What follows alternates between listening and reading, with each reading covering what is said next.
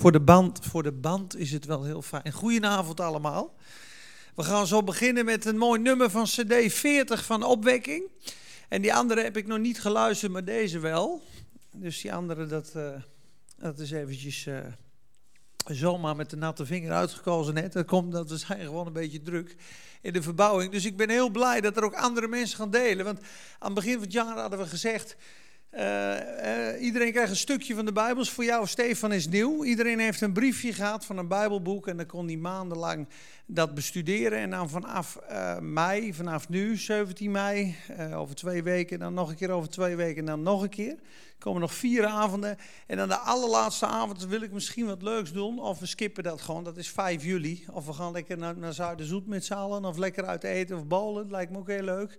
Gewoon als afsluiting van het seizoen. Maar in ieder geval, uh, we hadden gezegd, laat iedereen een stukje van de Bijbel bestuderen, samen door de Bijbel. En dan gaan we dat delen. Want alleen Peter Duizend woord is ook niet alles. Want jullie hebben allemaal ook gaven en talenten. En ik vind het ook lekker om te luisteren. En het seizoen hiervoor deden we de pitch. En dat was gewoon een toespraak. Elke week deed iemand vijf of tien minuten een getuigenis. Nou, dan stel je je voor, je weet gelijk wie wie, wie is. En er zijn tranen gevloeid bij, bij Lub en uh, andere had een heel ontroerend verhaal. Dan krijg je echt een beetje vertrouwen en band met elkaar. En dat is gewoon heel goed gebleken. Ook de groepjes. Hè, ehm, allereerste seizoen hadden we drie kwartier onderwijs en daarna gingen we uh, in groepjes uiteen. Dat is heel fijn gebleken, dat is heel huiselijk. Dat deden we bij de K van Amerongen school ook. Dat hebben we hier wat minder gedaan. Maar eigenlijk is dat uh, wel iets wat erbij moet horen. Uh, dat is ook de Alpha-cursus is ook in die setting. En je merkt uh, gewoon in groepjes, knus, gebeurt gewoon heel veel. Ook met bidden, ook met gesprekken. Dan heb ik aan het begin van het seizoen gevraagd aan 50 mensen, wie willen de groepjes? Er gingen er vier handen omhoog en 46 wilden alleen onderwijs. Maar ik zelf ook als ik de banden terugluister van de andere seizoenen, ik, ik hoor gewoon de humor, ik hoor gewoon de huiselijkheid op de band. En dat is bijna een beetje weg. Dan was straks wordt het strak en is het alleen onderwijs, iedereen zegt hoi en dag. Dat is eigenlijk niet de bedoeling van Samen door de Bijbel. Samen door de Bijbel is te gericht om lekker ook te connecten met elkaar, te luisteren naar elkaar, te leren van elkaar. Iedereen zit hier met een ander uh, perspectief van de Heer Jezus in zich. Hè? Dus een ander stukje van Jezus. Iedereen heeft zijn eigen gaven. Maar iedereen denkt ook niet hetzelfde. En ja, daar kun je ook wel eens uh, oneens zijn met elkaar. Maar het is dan heel mooi om te zeggen: Nou, luister, ik respecteer jou. Ik hou van jou als broeder. Ook al ben ik dat gedeelte niet helemaal met je eens. En daar hoef je niet een strijd om te voeren van mijn waarheid moet jouw waarheid worden. Dat hoeft niet. Maar vanavond gaat uh, Aard gaat een stukje doen Colossense. En papa, mijn vader, die heeft Hebreeën bestudeerd al vier maanden. Die is ook zelfs naar Israël geweest hè, in de tussentijd. dus we willen de avond opdragen aan God met een zegen te... Ja? Handelingen. Is dat ook vanavond? Oké, super. Oké. Nou, dat wordt wat, jongens. Daar had ik niet eens op gerekend. Dat heb ik wel tegen je gezegd vorige keer. Maar ik wist niet dat je de eerste avond gelijk ging. Nou, we doen. Nou, we, we, we kieken wel even. Het is gewoon uh, in ieder geval zo. Ik had uh, twee mensen voor de pauze gepland. Zo rond 22, uh, 20, 25 minuutjes. Dan kunnen we 50 minuten doen. Maar als het zo is dat iedereen dat straks wil, dat, uh, dat hij een stuk verhandelingen doet, anders over twee weken, dat weet ik niet. Moeten we even kijken. Sorry in ieder geval dat ik dat niet goed gecalculeerd heb, ingecalculeerd heb. Dus we gaan beginnen met, een, met gebed. Vader, we danken u voor deze avond. Danken u dat u hier bent. Heer, we zijn met een wat kleinere groep, maar het ja, dat maakt niet uit, Heer. Want vorige keer waren we met wat minder en het was fantastisch. U was hier. Heer, en we hebben allemaal onze, onze levens, onze drukte. En we willen toch vanavond bij u komen. Heer, en soms is dat makkelijk, soms is dat wat moeilijker. Soms worden we afgeleid of lopen we vast in dingen. Heer, dat maken we allemaal mee. Heer, we komen toch tot u. We zeggen net als koning Jehoshaphat, we weten niet wat wij moeten doen, maar mijn oog en onze hoop is op u op u, ook voor deze avond. Heer, wij vragen u ons te zegenen, ons te leiden, Art te zegenen, papa te zegenen, uh, Roel Wim te zegenen. Heer, laat het maar zo zijn, Heer, dat degene die moet spreken vanavond zal spreken. Geef dat alles in goede banen geleid wordt, dat we liefde en respect onderling hebben. Heer, ik wil u uitnodigen deze avond te leiden en te zegenen. Dank u voor uw woord. Bouw ons op. Open onze ogen. Neem sluiers weg. Heer, neem ongerechtigheid van ons. Heer, we zien uit naar u. Heer, we willen groeien. We willen zijn als discipelen. Heer, waar we apathisch zijn of blind of eigenwijs, Heer, verlos ons daarvan. Maak ons vurig en zet ons in vuur en vlam, Heer. Wij vragen daar een zegen over. Dank u voor alle zegeningen die u geeft. Dank u voor uw zoon. Dank u voor uw offer aan het kruis. Dank u, Heer Jezus, dat u alle macht en alle kracht verslagen heeft. En dat u troont en dat u woord gegeven heeft om ons op te bouwen. En dat we vurige getuigen worden, vol van de Heilige Geest. Heer, ik bid het zo. Heer, wakker ons aan. Spoor ons aan. Bemoedig ons. En geef ons onderling verbonden te worden met elkaar in liefde en eenheid. In Jezus' naam. Amen. En ik wil het woord als eerste geven aan Aart Koelewijn. Oude topper. Heel veel zegen en succes. Amen. Vader, zegen mijn broeder. En zegen ons door onze broeder heen. Dank u wel voor Aart, Heer. Dank u voor zijn glimlach, voor zijn vreugde, voor zijn bemoediging. Voor de weg die u met hem gaat, Heer. Dank u wel, Heer, voor al het werk wat hij doet in het buitenland.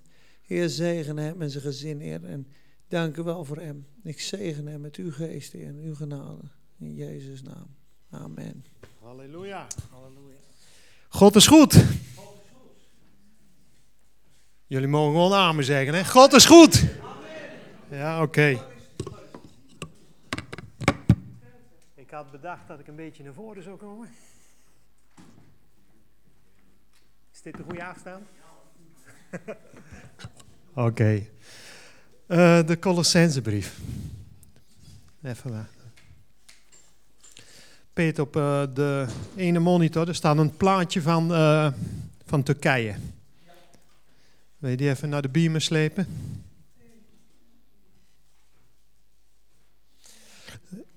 Toen Peter de blaadjes uitdeelde van de hoofdstukken, de de boeken van de Bijbel, toen kwam de Colossensebrief voorbij en ik heb wel iets met de Colossensebrief. Dus ik denk, uh, laat ik die dan maar nemen. En dan kom ik zo nog wel op. Ja? Nou, zo kunnen het wel zien.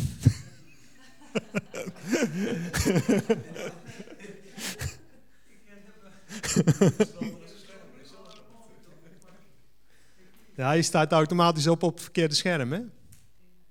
Je moet hem anders uh, slepen, uh, Peet. Ja, kijk maar even. Oké, dan begin ik alvast, want dan maakt me, ik heb niet zo heel veel tijd. Oké. De, de Colossensebrief. Het is het 51ste boek in de Bijbel. Dat houdt in dat hij in het uh, tweede gedeelte zit, in het Nieuwe Testament. En het is het twaalfde boek in het Nieuwe Testament. Het boekje, de Colossensebrief, bestaat uit vier hoofdstukjes. En in totaal 95 versen. Dus het is alles bij elkaar niet zo heel veel. Het is geschreven door Paulus. En in de tijdsbepaling, in tijdsbepaling ja, ik kom er straks al op. In de tijdsbepaling is die, uh, geven ze aan dat hij ongeveer geschreven is 60 jaar na Christus. En het is een brief um, gericht aan de stad Colossense. En om even voor de beeldvorming, hier staat hij op beeld. En dan uh, Turkije. Het zit in het westelijk gedeelte van Turkije. Hier ligt Israël. Daarbovenin is de Krim. En dan daar uh, de Oekraïne. En bij Dacia, daar in de buurt, daar is Moldavië. En daar ga ik heel vaak naartoe. Dus daar, uh, Peter haalde het aan in het gebed. En als je daar wat meer over wil weten, dan vraag je dat maar. Misschien deel ik er nog wel iets bij. Maar Colossense.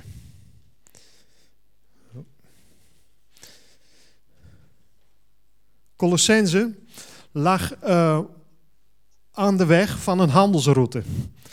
Je hebt hier uh, Efeze. Hier. Colossense, Laodicea, uh, Hierapolis. Dat ligt hier allemaal in de buurt. Maar dat lag op een handelsroute naar de Eufraat. En daardoor uh, was Colossense wat Colossense was. Er kwamen heel veel nationaliteiten in en woonden in en rondom Colossense, of rondom Colosse. En doordat er zoveel nationaliteiten daar verbleven, waren er ook heel veel eh, religies in die stad. En met die religies ook allerlei geestelijke invloeden. Dus het was een, wat dat betreft een, een, mix van allerlei soorten geloof. Het animisme, dat is een soort bijgeloof met primitieve geesten en natuurgeesten. Astrologie, Griekse en Romeinse goden, die waren in die tijd zo'n beetje overal, dus ook in Kolossen. Uh, mysteriegodsdiensten gebaseerd op wetenschap. Het judaïsme, met daarin, in het judaïsme, daar in ieder geval in Kolossen, heel veel ruimte voor engelenverering. En ze gebruikten de engelen om als een soort tussenpersoon om met God te kunnen spreken. Dus dat was hun uh, invulling van het geloof. Het judaïsme staat ook bekend om zijn wetticisme. Dus uh, echt wettisch. En dan had je nog het christendom. En Paulus schrijft zijn brief aan, de, aan dat gedeelte van de christenen die daar eigenlijk de volgers van de weg waren. Nou, ik heb dat stukje een, een heel aantal keren doorgelezen. Ik ben er inderdaad een maandje of vier geleden mee begonnen. Maar ik moet zeggen, tussentijds kwam er van alles tussendoor, zoals bij iedereen natuurlijk. En ik heb het uh, eigenlijk sinds kort weer opgepakt. Maar Paulus was een, wel een bijzonder mannetje. Ja, dat is ongeveer zo groot. Ja, en hij had een grijs baardje. En een rood puntmutsje. oh ja, nee, dat was Paulus de Boskebouter. maar goed, Paulus heeft deze brief geschreven in gevangenschap. Hij zat, uh, zat twee jaar uh, gevangen in Rome. En dat was zo dat hij had een Romeins staatsburger vastgeketend aan hemzelf. Tegenwoordig krijg je een soort enkelband, maar dat diende als een enkelband. En daar heeft hij, daar heeft hij meer brieven geschreven, maar een van de brieven was de uh, Colossense brief.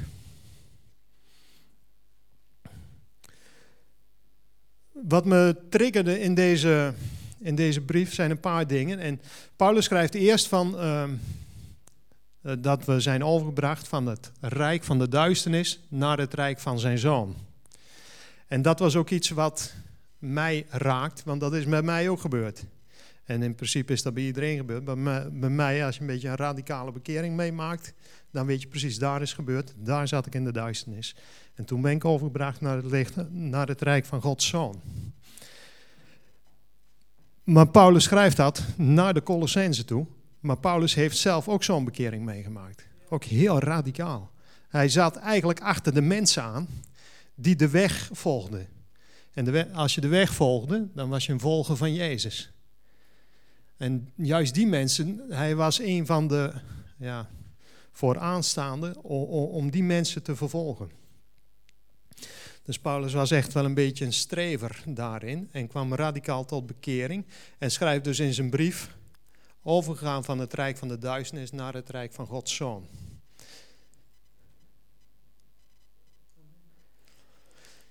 Wat ik ook uit de brief vandaan haal, als je leest, dan dan lees ik tussen de regels door dat Paulus gewoon vrijgezel was.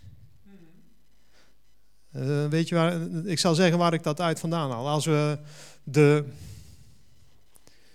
Colossense 3, vers 18 tot en met 22.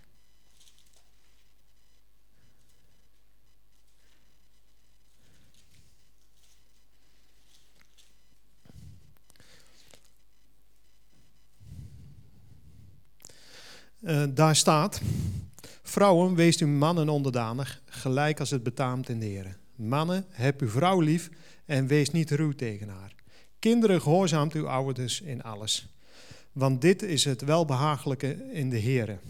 Vader, spreek uw kinderen niet, opdat zij niet moedeloos worden. Als je die brief van Paulus leest, dan schrijft hij eigenlijk helemaal vanuit het, min of meer uit het niks, komen in één keer deze vier versen naar voren. Nou, als dit de geestelijke toerusting is voor de Colossensenaren daar, voor het huwelijk, nou, dan heb je een gereedschapkist met pastorale gereedschappen. wat bestaat uit vier versen. Nou, dat, iedereen die getrouwd is, die weet dat je met deze vier versen gewoon niet toekomt. Daar hebben we wel iets meer voor nodig en dat is er gelukkig ook wel.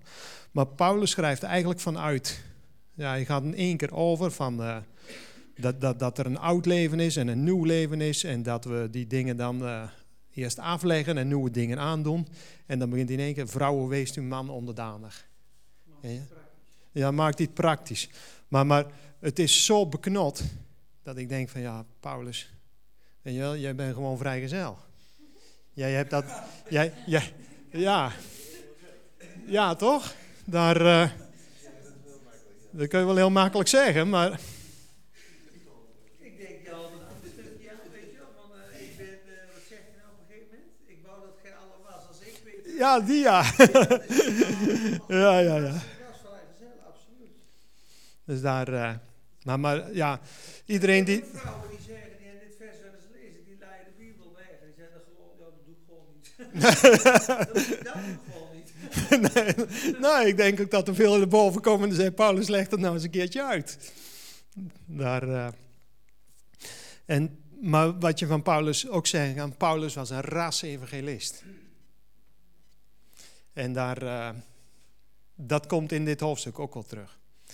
Maar een, een, een, een, evangelist is vaak minder pastoraal. Ik zeg het uh, redelijk zacht. Ik kan hem ook heel scherp neerzetten. Maar de meeste evangelisten zijn uh, in, in hun spreken vrij radicaal en met minder gevoel. En we hebben wel gevoel nodig. Maar als je dan die, die, die tekst leest, dan gaat hij gelijk in vers 25 over. Want wie onrecht doet, zal onrecht terug ontvangen. En daarbij is geen aanzien des persoons. Hij zegt, jongens, dit moet je doen, dat moet je doen en dat moet je doen. En als je dat niet doet, heel radicaal. Dat zie je bij evangelisten vaak terugkomen. Bekeer je, bekeer je. Anders ga je naar de hel. Ja? En die radicaliteit zit ook in Paulus en dat zie ik ook weer terug in de Colossensebrief. En uh, ik, ja, ik zelf ben veel meer in de familie en pastoraal en luisteren naar mensen, naast mensen gaan zitten. Vragen van, hé, maar, maar wat is er dan?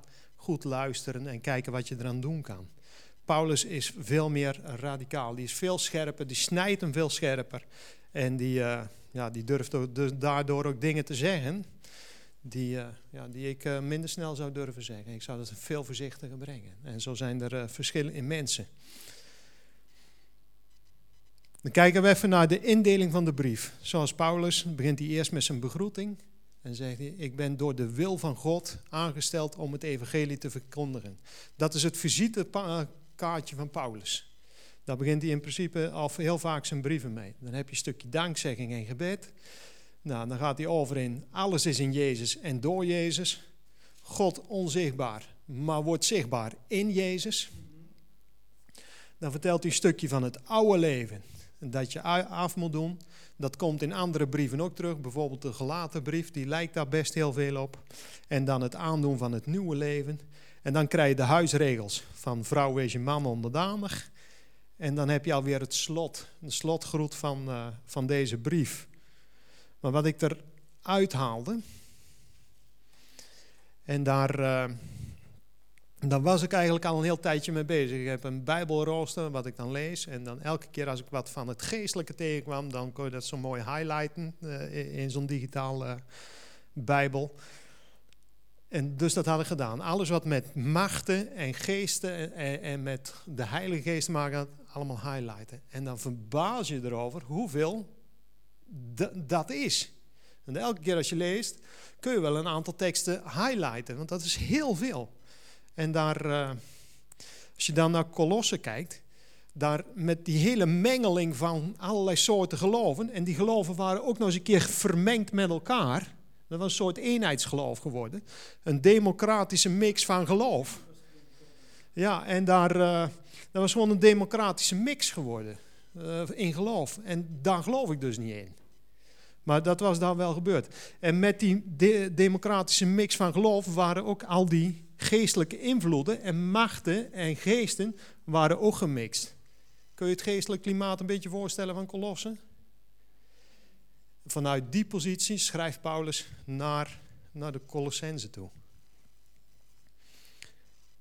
Dus dan heb je de overheden en de machten die hij aanhaalt in, in zijn brief. De, de duistere geesten en Gods heilige geest daartegenover. De Bijbel spreekt van de gevallen engelen en de engelen van God. En dat is wat, daar, uh, wat er ook speelde in de, in, de stad Colosse. En een paar teksten die erop, uh, die, die, waar dit uh, heel duidelijk in terugkomt, is Colossense 2 vers 10. En je hebt de volheid verkregen in hem die het hoofd is van alle overheid en macht. Ja? Hij heeft alles gemaakt. Even ervoor staat dat hij alles gemaakt heeft. Overheden en machten en noem maar op. Alles wat we zien en niet zien is gemaakt in hem en door Jezus. Maar hij is het hoofd daarvan. Hij is het hoofd van alle machten en alle overheid. Uh, dat is 2 vers 10. Ja. Je bent uh, ook vrij om te vragen. Hè? Als er iets is dat, je opschiet, vraag maar rustig. We zijn hier toch met een klein clubje, dus dat kan makkelijk. En als ik het niet weet, is het helemaal geen schande, want uh, geen enkel probleem. Dan gaan we een paar versen verder, Colossense 2 vers 15. Hij heeft de overheden en machten ontwapend en openlijk ten toon gesteld en zo over hen gezegevierd. In andere vertalingen staat, hij heeft ze openlijk ten schande gesteld. Maar hoe vaak bezigen wij deze tekst? Is de, deze tekst ons eigen? En waarom zeg ik dat? Ik was uh, uh, ooit eens een keer op een uh, bidden en vaste tijd geweest van Herman Boon. En dan op een gegeven moment gaan ze ook bidden voor bevrijding en dat soort dingen. En dan, mag je dat ook gewoon zelf doen. Voor, uh, voor anderen, voor mensen die dat graag uh, gebed willen hebben. En ik was ook aan het bidden voor iemand en, en, het lukte in die zin niet. En toen kwam Herman naast me staan. En die begon deze tekst te proclameren. Zei, waar de duisternis ergens een hekel aan heeft, dan is het aan deze tekst. Als je weet, als hij weet dat jij weet, dat ze openlijk te schande gesteld zijn.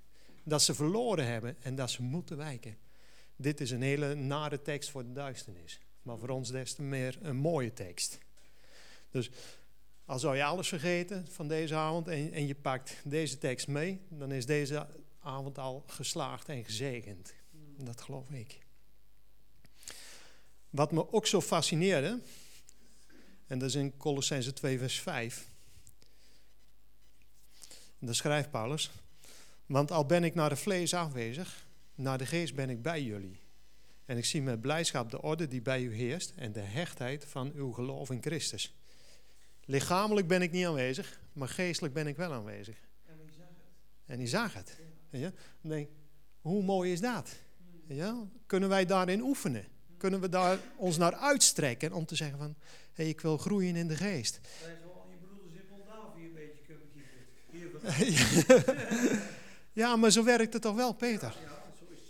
Ik bid mijn eigen klem voor Moldavië, dat mij echt weten. En ik heb ook mensen omheen die bidden weer voor mij. Maar wat is het mooi als er uh, van de week, uh, ik had uh, mijn punten, dat stuur ik dan door en daar bidt iemand voor. En dan spreekt hij in, in de telefoon tegenwoordig, want techniek staat voor niks natuurlijk. En dan spreekt hij in, ik heb een beeld voor je gezien en ik heb dit gezien en dat, weet je. Dan denk ik, maar dat is toch even mooi. Dan wordt er even dat mensen voor je bidden, beelden krijgen. Dan ga je toch heel anders naar Moldavië toe als sta je maar gewoon als uh, je eigen persoon gaat. Vroeger gingen we in eigen kracht. Weet je, daar, uh, dus dat triggerde, me, uh, triggerde mij ook wel. En dan hebben we het afgelopen weekend Pinksterfeest gehad. En niks is toeval. Maar dit is niet uitgekozen of in die zin bewust zo ge gekozen. Maar we zitten nu zeg maar, het Pinksterfeest achter de rug. Uitstorting van Gods geest. Dat hebben we gevierd. Maar het is wel al lange mijn verlangen om, te, om daarop te focussen. Hoe werkt dat met Gods geest? En natuurlijk hebben we allemaal Gods geest ontvangen. Want anders zit je hier niet. Maar ik geloof dat er nog een hele wereld aan ruimte is om daarin te verkennen. Hoeveel geven we de geest de ruimte? Amen. De geest wil wel. Kijk, maar Gods geest helpt ons om, om de stem van God te verstaan. Dan heb je Gods geest bij nodig. En hoe werkt dat? Gods geest die spreekt wel op meerdere manieren. Bijvoorbeeld door zijn woord. Of door de natuur. Door mensen. Of door dromen en visioenen. Maar ook door je, je eigen geest en je eigen gevoel. En daar, ehm, als ik mezelf dan reken, ik, heb, uh, ik, heb, ik ontmoet vrij veel mensen ook in mijn werk.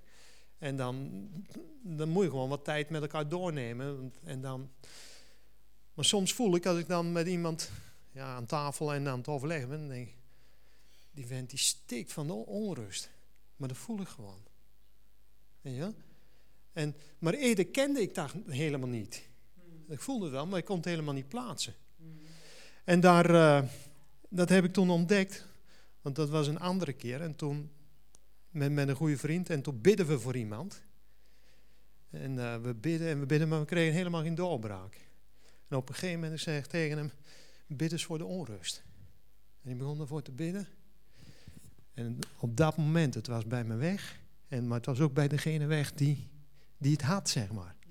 En toen wist ik, hé, hey, maar ik voel wat hij gevoeld heeft. Weet je wel? Dus zo kan Gods geest spreken en door je heen werken. Maar er moet wel licht op komen. Je moet dat wel gaan ontdekken. En vanaf dat moment kon ik het ook plaatsen, ook bij andere mensen. Want zoals iedereen, je ontmoet mensen. In, uh, ja, in mijn werk uh, moest ik dan nog wel eens vaak wat meer tijd doorbrengen met mensen. En dan, ja, dan, dan, dan, dan, dan ga je dat ervaren. Dan denk je, ja, maar jij zit gewoon wel heel leuk hier ontspannen te doen, maar je bent niet ontspannen. En dat kun je voelen. En dat, dat is wat Gods geest bijvoorbeeld kan doen. Maar dat is maar één voorbeeld. Er zijn oneindige legio voorbeelden in hoe de geest kan werken. En zo is het ook als Gods geest heel sterk aanwezig is. Sommigen krijgen kippenvel op hun armen, weet je wel, dat soort dingen. Of uh, ook weer een gevoel in de maag. En uh, dat is me ook niet onbekend. Andere mensen worden geestelijk verbolgen of bewogen als ze onrecht zien. Dat is een heel mooi teken. En ik geloof dat dat van Gods geest is. Wat ik zelf ook heb, als, bijvoorbeeld als kinderen, als je, als je mij aan het huilen wil hebben, dan moet je een film draaien waarin kinderen onrecht aangedaan wordt. Dan lopen tranen, dan ben ik net een kleine jongen, dan lopen tranen zo om mijn, eh, om wangen. Maar ik geloof dat God daar een gevoeligheid voor gegeven heeft. En dat is door Gods geest, werkt hij daar doorheen. En dat is ook de reden waarom ik in, uh, ja, zoveel in Moldavië wil zijn. Om daar gewoon ook uh, ja, te zijn waar, God me hebben wil. Want dat geloof ik. Een voorbeeld. We zijn ook geroepen, met, ook met machten. Want nu heb ik het over Gods geest gehad en dat is heel mooi. Maar er zijn natuurlijk ook duistere machten.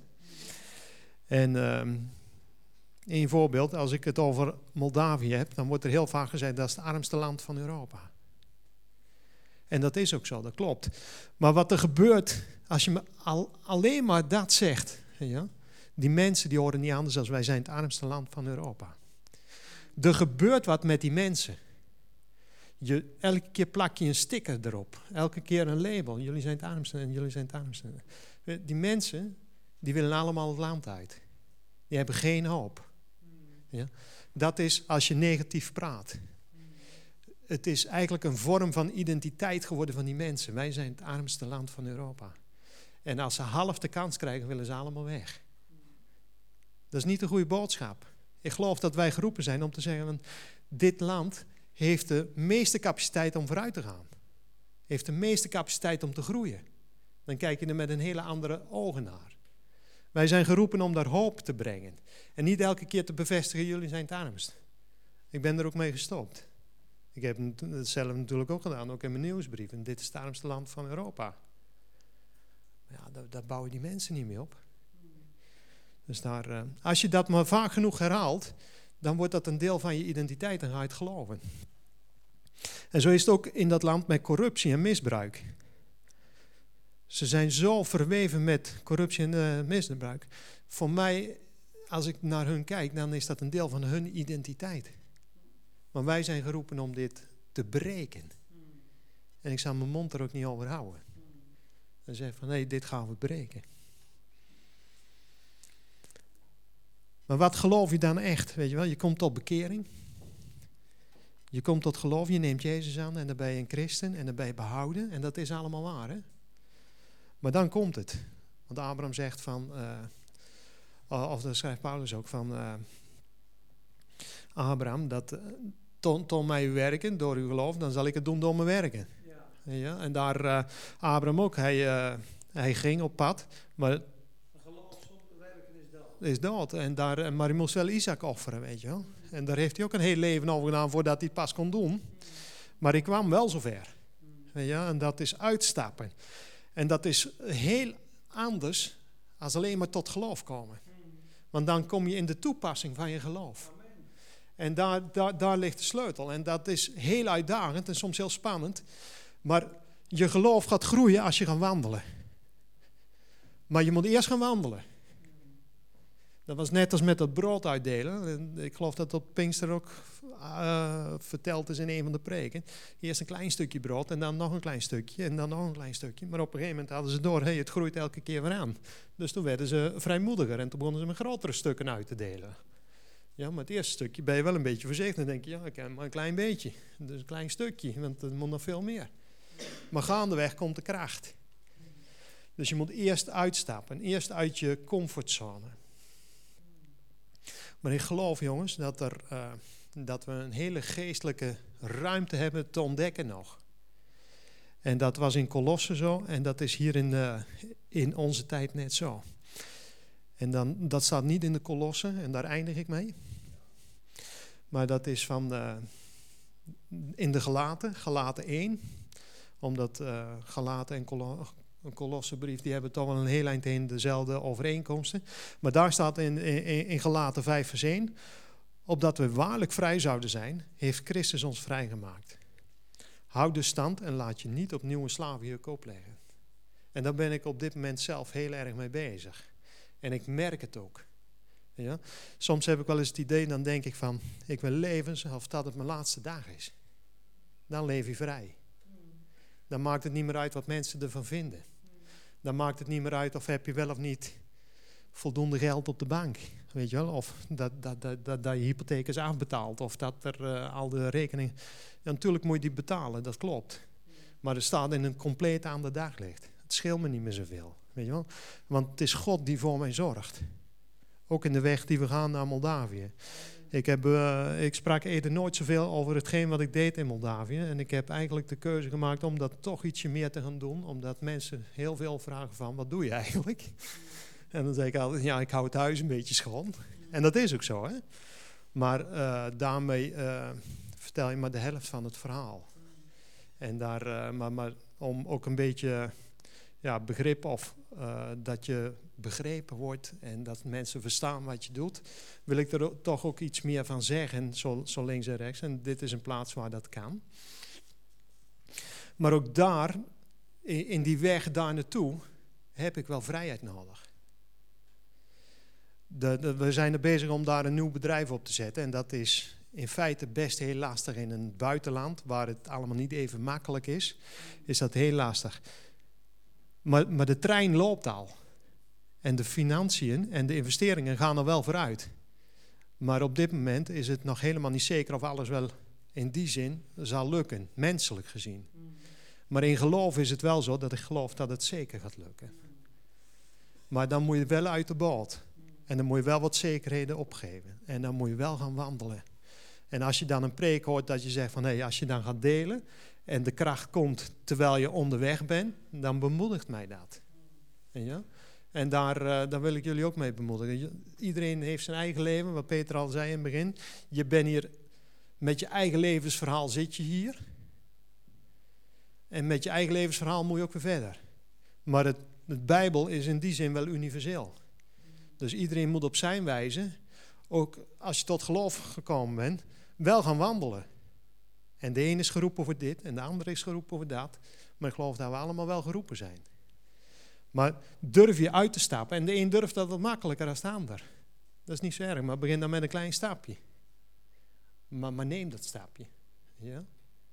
Dan wil ik mee afsluiten. Amen.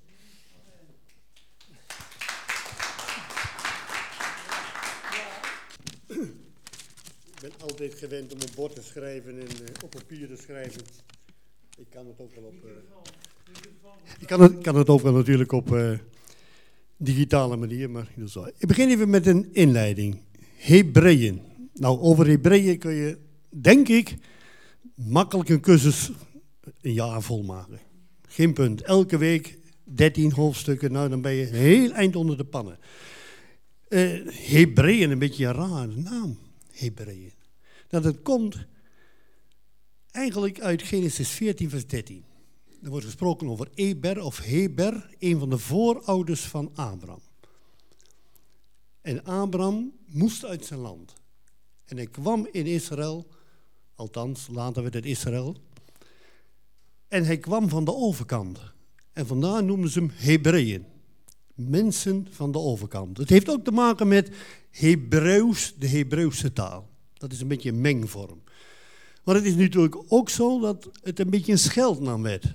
In Egypte zeiden ze, die Hebreeën, die schapen en geiten fokken, want de mensen in Egypte, de Egyptenaren, dat waren van origine landbouwers. En die keken een beetje minderwaardig naar die varkens, varkens naar de geiten en schaapholders. Dus vandaar de naam, Hebreeën. Dan komt er in de Hebreeën heel veel voor, eigenlijk iets wat heel belangrijk is, Melchizedek. Nou, uit het Oude Testament bekend. Abraham gaf hem van zijn rijkdom. Die gaf hem een offer eigenlijk. In natura. In geld. En misschien wel ook in schapen. Maar als je dat dan leest, dan denk je, hoe bestaat dat? Melchizedek had geen vader en geen moeder. Hij is niet geboren en hij is niet gestorven. En hij was priester en koning. Nou, dan denk je van, wat is er nou aan de hand? Maar dat komt omdat Melchizedek was priester des Allerhoogste en koning van Salem, de vredevorst, Salem, Jeruzalem. En hij was geen priester in de orde van Aaron. Die priesterorde kwam later, uit de stam van Levi. Dus hij had geen vader en moeder die uit de priesterlijn kwamen, uit de priesterdynastie. Dus hij had geen vader en moeder in die zin. Hij had ook geen geboorte, was geen, bij, geen priester bij geboorte. De zonen van Aaron waren eigenlijk al bij hun geboorte als priester opgeleid en ingewijd. En hij is ook niet gestorven, want na hem is er ook geen priester gekomen. Dus vandaar is die verklaring dat hij niet geboren is, dat hij niet gestorven is in de lijn van het priesterschap. Maar hij was wel priester en hij was koning van de Allerhoogste, priester van de Allerhoogste. Hij was een voorafschaduwing, een schaduwbeeld, een type van Jezus. Jezus was ook niet uit de stam van Levi, maar uit de stam van Juda. Jezus had ook geen vader en moeder die priester waren, maar hij was wel de zoon van de Allerhoogste en de echte zoon met een hoofdletter. Vandaar. Nou, ik heb een aantal highlights. Ik noemde het net al. En ik vind Hebreeën, toen ik de eerste keer las, dacht ik, oh, oh, wat is dat toch een moeilijk boek. Maar hoe meer je erin grasduint en hoe meer je erin leest en verklaringen bij leest en achtergrondinformatie, dan gaat het echt een beetje leven. Eigenlijk is dat het centrale. Jezus Christus is almachtig en heeft het hoogste gezag. Nou, daar kun je mee thuiskomen, zou ik zeggen. Letterlijk en figuurlijk. Als je dat gelooft, trouwens, ergens anders staat in de Bijbel. Wie beleidt met zijn mond dat Jezus Christus Heer is. En met zijn hart gelooft dat hij voor jou gestorven is. Aan het kruis van Golgotha. Die is gered. Nou, ik geloof dat. Daar mag ik blij zijn dat ik gered ben. Hoewel die blijdschap niet zo altijd uitbundig bij mij straalt. Ik ben meer iemand van, ik heb het in mijn hoofd, ik heb het in mijn hart. Ik durf best te getuigen, ik durf mensen aan te spreken. Ik heb bijvoorbeeld op de camping in Epe heb ik een volkstuintje. Ik geloof dat ik dat tuintje gekregen heb om daar een beetje van Jezus ook te vertellen. Niet te veel, maar ik heb dat een heel mooi voorbeeld. Kijk eens, die zaadjes gaan hier in de grond en het groeit. Dat is een oude man, Arie Scholten. Zijn vrouw gelooft wel. En die is nu een beetje ziek en psychisch heeft het moeilijk. Arie zegt, ik geloof niet meer. Ik zeg, Arie, waarom geloof je nou niet meer? Ik zei, alles wat er in de wereld gebeurd is, en in mijn gezin, en in mijn werk, ik ben belazerd en ik ben gesteggeld en ik, nee. En ik was in de kerk en dat was ook allemaal nee. Praat me er niet meer van. Ik zei, maar Arie, wat hebben we nou gezaaid vanmorgen? Aardappelen. Ik zei, die, die gaan groeien. Ik zei, maar zo is mijn geloof. God, die geeft als ware zaad. En ik mag jou vertellen dat God van jou houdt. Toen keek hij me aan. Zei volgende keer verder. ik zei, ja, ik blijf je erop aanspreken. Ik zei, ik dring het niet op. Ik kan je niet geven, ik kan je niet overtuigen, maar ik zal getuigen. En ik bid voor je en voor je vrouw. En ik moet zeggen, als ik hem nu tegenkom, hij is vriendelijk. Hij was al vriendelijk, maar hij is nog vriendelijker. En elke keer heb ik een kleine aanleiding, niet te, niet te, hè, want dan wordt het prachtig. De schrijver, dat weten ze niet. Paulus of Lucas of Barnabas of Filippus. Maar het is wel een bekende, want er wordt genoemd Timotheus, onze broeder, aan het eind. Daar is het voor geschreven. Het is eigenlijk geen brief, maar het is meer een toespraak.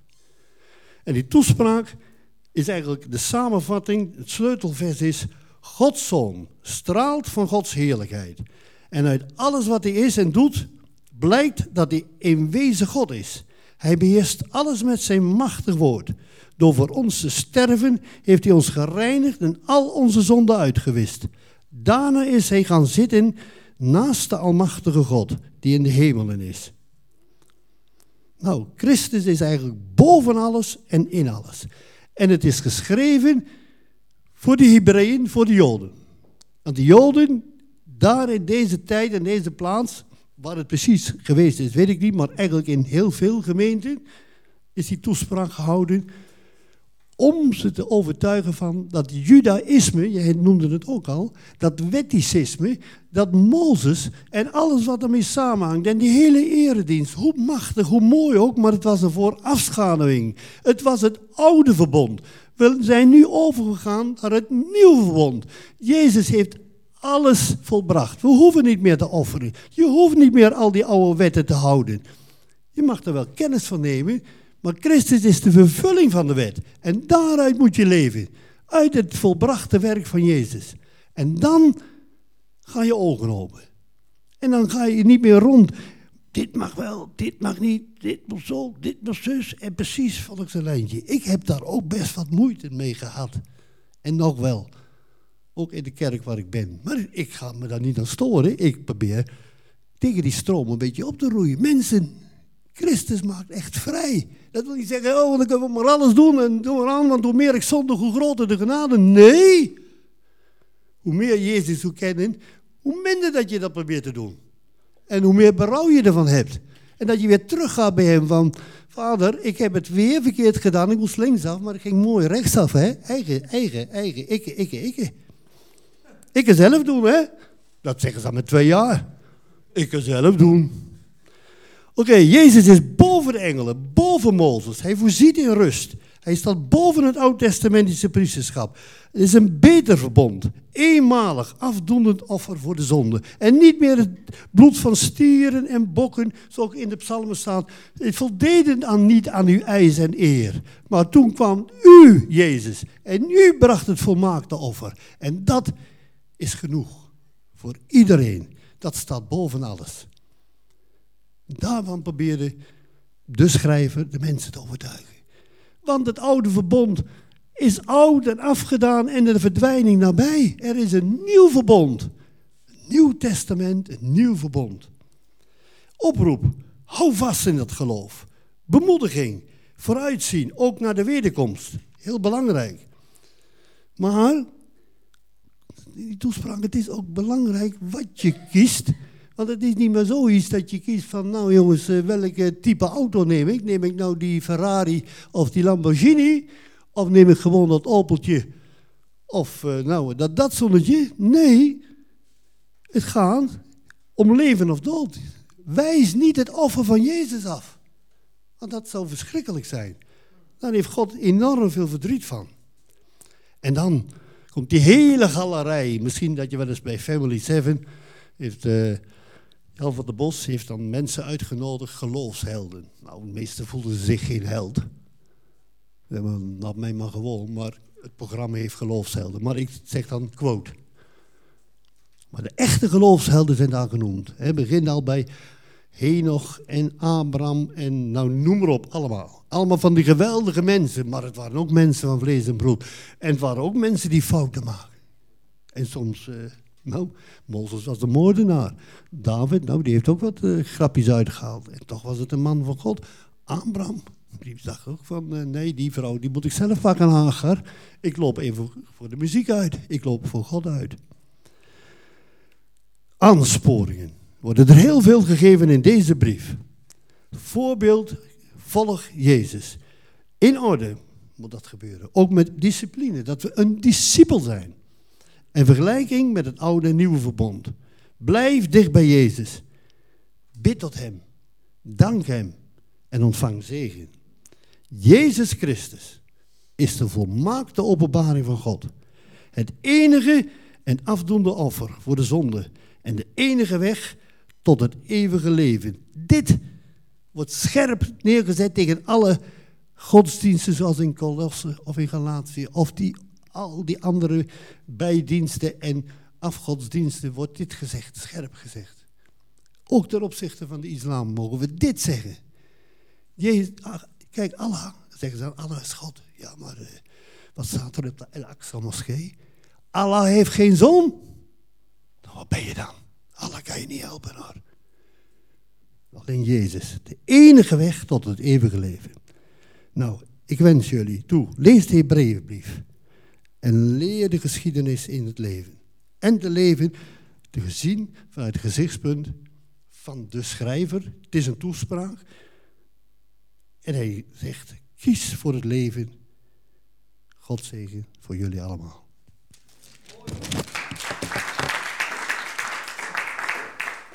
Mag je het gewoon een spakenbrus doen of niet? Of zit er een eentje van Butenolletje bij? Dat we...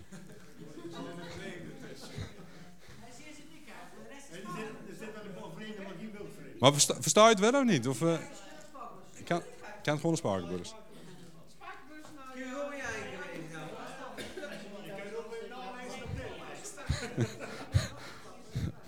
Als vraag gewoon om ondertiteling. Dan krijg je, dan je ondertiteling. ik heb van Peter een briefje gekregen, Handelingen 13 tot 28, het tweede deel van Handelingen. Ik heb het met Paulus op reis, tot aan de einde der aarde. Die, die tekst kennen we vanaf Jezus. Hè? U zult mijn getuigen zijn, daar begint de handeling eigenlijk mee. In Judea, Samaria en tot aan de einde der aarde. En daar eindigt Paulus ook mee, dat wil ik dan ook, ook laten zien. En we het er hoop gehad over wonderen. Ik heb een aarde visie op, op wonderen en dat wil ik gewoon eens laten zien. Uw teksten die uh, in de handelingen uh, een plek hebben, zeg maar. En ik had dus uit de onderbroeken van Paulus, want ik ben niet echt de onderbroeken van Paulus, er is een discussie over. Maar het is een hele mooie tekst. Sorry? Oh, sorry?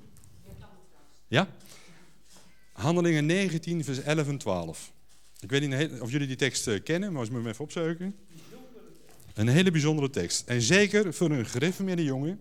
Ik heb geen bekering gehad opeens. Hè. Ik, ik zeg altijd, ik een Timotheus bekering gehad. Vader en moeder gelovig opgegroeid in de kerk, beleidenissen gedaan. Uh, ik zeg dat de Timotheusbekering, zeg maar. Hè. Dus je groeien in het geloof. Door vooral ook veel te lezen in de, in de, in de Bijbel. Maar toen kwam ik deze tekst tegen. En dan moet je weten, ik heb vijf jaar in de bossen gewerkt. Dus hè, midden in het, uh, het, goede Roomse leven in Brabant, zeg maar. En dan hij deze tekst. Ken, ik weet niet, ja, hebben jullie hem al lezen of hij me vonden?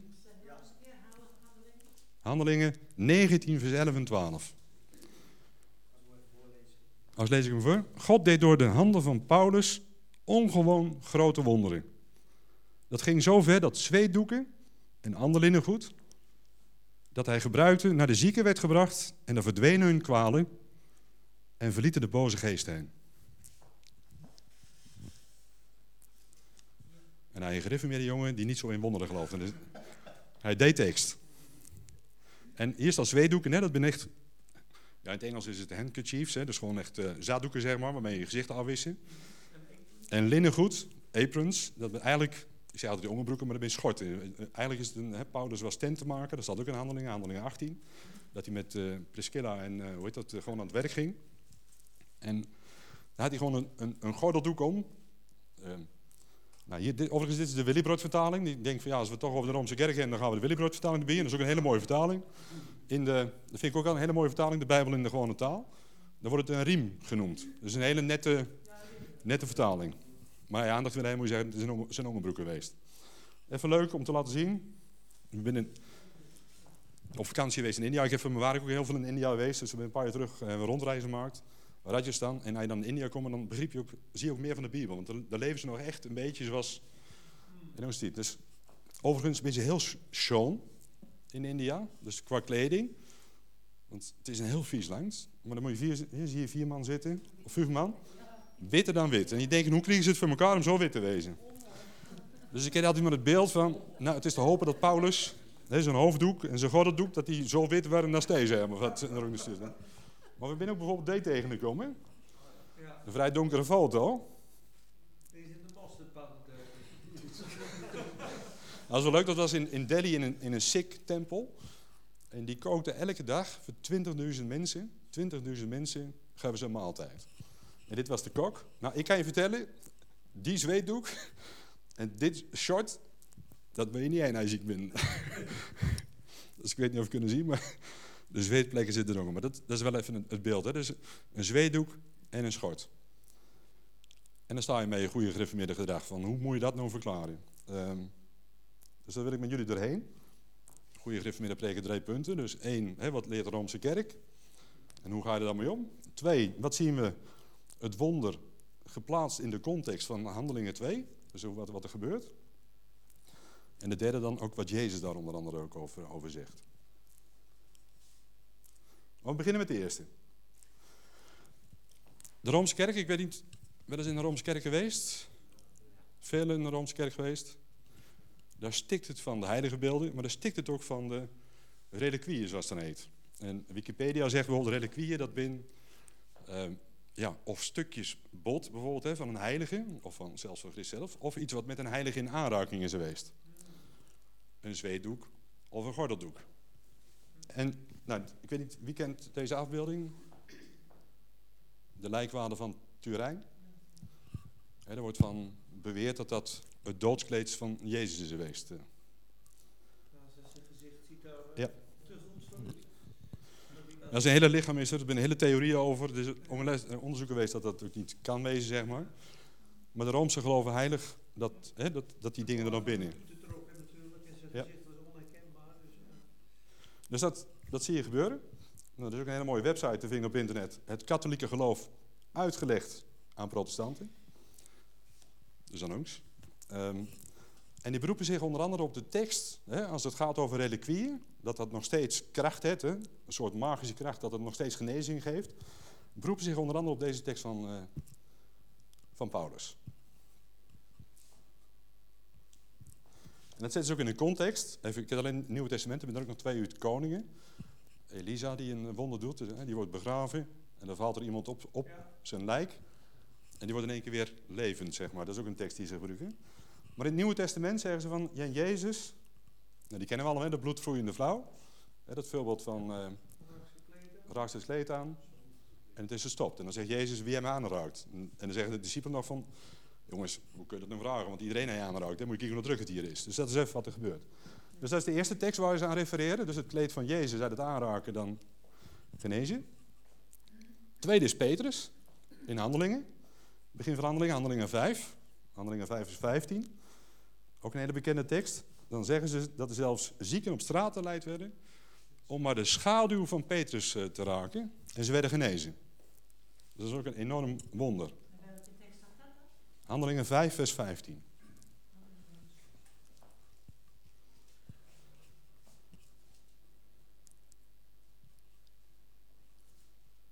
Even kijken. Hem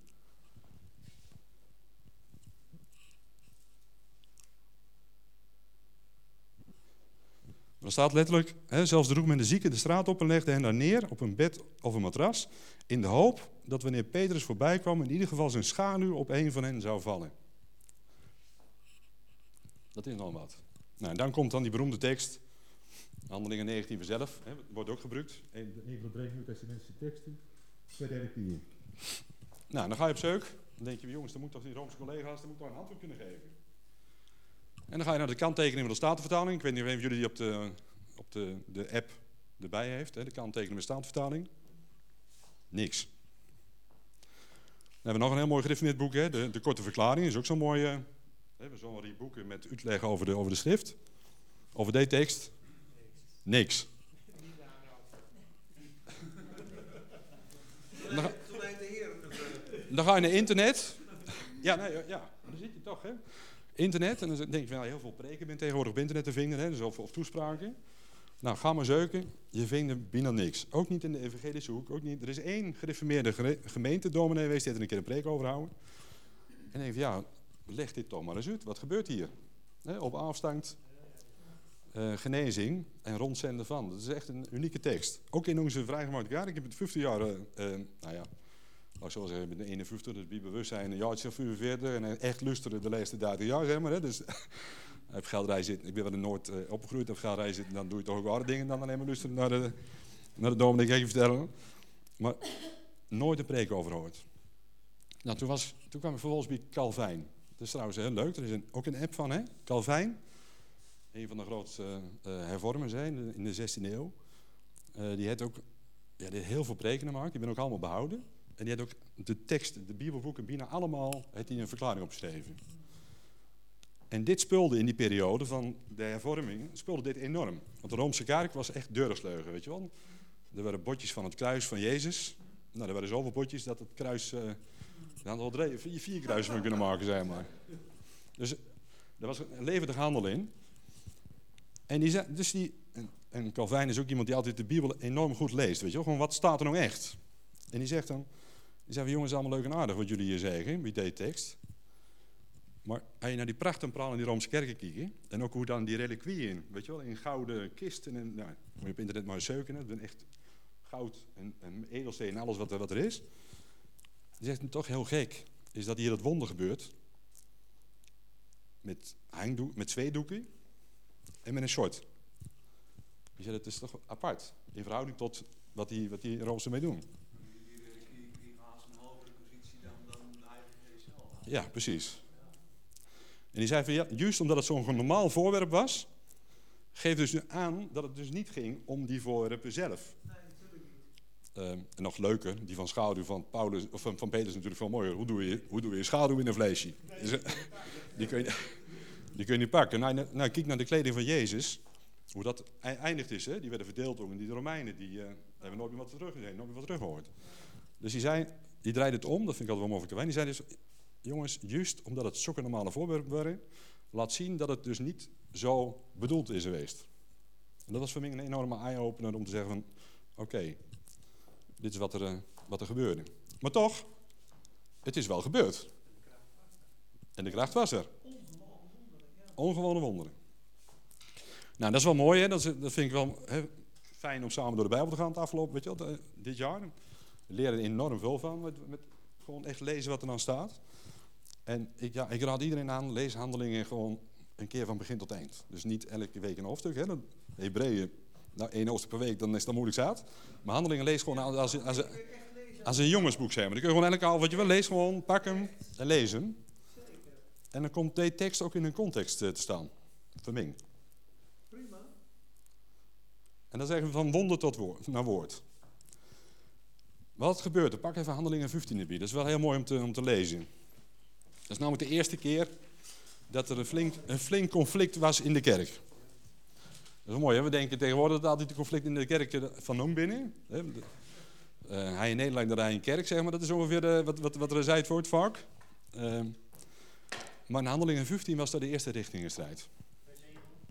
Ja, begin maar bij, vers 1. En eigenlijk vers 2 zie je het echt ontstaan. Dus wat er gebeurt is, in de kerk van Antiochië, geloof ik dat het is, hè? Um, en dan Paulus en Barnabas binnen aan het werk. En wat gebeurt daar? Er komen daar Joden binnen. En die zeggen, jongens, dat gaat niet goed hier. Hoor. Want die, uh, je kunt wel christen worden, maar dan moet wel besneden worden. En Paulus en Barnabas gaan er tegenin en er ontstaat een flinke discussie. Nou, jullie zeggen, jullie kijken naar Paulus en zeggen, jongens, grepen de Christus, hoe durf je Paulus überhaupt ter discussie te stellen? Hier gebeurt dat, in Handelingen 15. Want Paulus was eigenlijk geen apostel. In de zin van, zoals jullie de apostelen kennen. Hè? Want de twaalf apostelen die om Jezus heen waren, door Jezus' keuze. Toen werd een handeling in het begin met Matthias' keuze, maar Paulus die eigenlijk door Christus zelf begrepen. Weet je wel? Ik ben, je neemt net gelaten één, daar komen we misschien voor het nog terug. Maar Paulus, apostel, apostel de heidenen, maar een pukker door Jezus zelf. En hier wordt dus zijn gezag, zijn, zijn positie ter discussie gesteld. Ik weet niet, lees in vers 2, maar dan staat er heel duidelijk hè, vanaf, vanaf vers 2. Uh, richtingenstijd, opschudding, een heftig dispuut. En gaf men Paulus en Barnabas en enkele anderen uit hun midden de opdracht met de strijdvraag naar de apostelen en de oudsten in Jeruzalem te gaan. Dus eigenlijk moet je je voorstellen, je bent Paulus, door Christus zelf begrepen, geïnspireerd door de Heilige Geest. En je wordt eigenlijk als een, een, kleine, een kleine jongen, je was ook niet groot, hè? Dat, is ook, dat staat ook in de Bijbel. Paulus was niet echt een man van aanzien, zeg maar. Uh, dus dit beeld klopt niet helemaal. Maar die wordt als een kleine jongen eigenlijk naar de apostelen in Jeruzalem bestuurd. Zo van, ga je dat maar, ga daar maar het goede eind toe ophalen. Nou, dan lezen we ook hoe dat verder gaat. Hè? Dan, dan geven ze dus ook richting mee van, de christenen hoeven niet besneden te worden. Hè? Dus uit de heidenen, dat is niet nodig. Maar het einde is ook wel leuk, even vers 22 te pakken. Hè? Die hele geschiedenis is wel mooi om te, om te lezen. Dan beslissen ze met elkaar. En vervolgens zeggen ze, daarop besloten de apostelen en de oudsten in overleg met heel de gemeente enkele afgevaardigden met Paulus en Barnabas naar Antiochië te sturen. Judas en ook Barsabbas geheten. En Silas een tweeleidende figuur uit de gemeente. Dus Paulus kreeg eigenlijk, die kreeg een brief mee, hè, die brief moest voorgelezen worden. Maar die kreeg ook nog mensen mee zo van, we bevestigen eigenlijk wat hier het besluit is. Dus Paulus, wordt, eigenlijk mijn conclusie was hier toen ik dat las. Ja, Paulus, jullie kennen hem alleen maar als een apostel die geweldige brieven geschreven heeft en die enorm leerde. Maar hier was er gezag nog ter discussie. Ja. Wij zijn nog niet volledig erkend als, dit is Paulus, de dertiende apostel, zeg maar, zoals we hem uh, kennen. Hè? En dat was een mooie oude gereformeerde die ooit een keer zei uh, op een mannenvereniging. Eigenlijk was de keuze van Matthias als twaalfde apostel was eigenlijk een fout. Dat, ze werden te vroeg. Ze werden ja, net over voor Jezus uit, weet je wel, voor God uit. Want Matthias hoor je ook helemaal niks meer van. Hè? In de hele Bijbel komt er niet meer voor. Dus eigenlijk was dat een, ze werden te vroeg aan ze gedaan, want eigenlijk was de bedoeling dat Paulus die twaalfde apostel zou, eh, worden. Maar hij was dus de dertiende. En er is over de apostel nog veel meer te vertellen hoor, dus daar binnen er heel veel van. Maar in Handelingen 15 zijn positie ter discussie. En vervolgens komt dan, hè, en dan handelingen volgen, dan gaan we met Paulus op reis. Dan gaat hij de hele, nou ja, hier hangt de kaart nog, ik heb zo meteen ook nog een plaatje. Maar die gaat dus hè, Turkije in, Antiochië, die gaat naar Griekenland, en die komt uiteindelijk in Rome, Rome terecht. En er gebeurt ook allerlei wonderen hè, onder de handen van Paulus. Er gebeurt echt heel veel uh, wat hij doet. Er valt die jongen nu het raam. Heeft hij wel een hele lange preek heeft hij dan? En die jongen geneest hij. Uh, dit gebeurt er. En dat is wel heel mooi. Er staat ook in die tekst, um, Korinthe, ik denk 2 Korinthe 12 vers 12 denk je dat het is? Ja, dat Paulus zelf zegt tegen Korinthe 2 Korinthe 12 vers 12 van onder u, in Korinthe, zijn hè, bewijs dat ik echt een apostel ben, ben ook de merktekenen, de wonderen van een apostel ook onder u verricht. Dus wat eigenlijk... Apostel, het merktekenen van wonderen en tekenen. Ja. Een ware apostel, ja. Dus dat Paulus bevestigd wordt in zijn woord door de wonderen. Maar dat gebeurt er meer. Dan gaan we naar het eind van handelingen, hoofdstuk 28. Dus hier, hè, we volgen hem helemaal op reis alle discussies, hè, dat hij bij koningen staat, dat hij echt het woord kan brengen tot op het hoogste niveau. En die staat in Athene, hè, op de Areopagus. Ja, onvoorstelbaar dat die Griekse wijsgeren, die, die dus, en dan komen ze ook tot geloof. Hè, dat is ook wel, uh, wel mooi om te zien. Nou. En dan gaan we naar hoofdstuk 28. Dat is ook wel boeiend om te zien. En dat is mijn vraag, gebeurt hier een kanteling? Ik weet niet of jullie, nou moet je even opzoeken, handelingen 28. Dus wat er gebeurt is dat Paulus die gaat op, op reis en leidt schipbreuk. Jullie kennen dat verhaal, denk ik, eh, denk ik wel. Hm? Met die slang. Weet je wel dat die. Op, ja, ja, Malta. Ja, dus even de vraag of de Malta wist, maar op Malta. Ja, Miletus. Ja.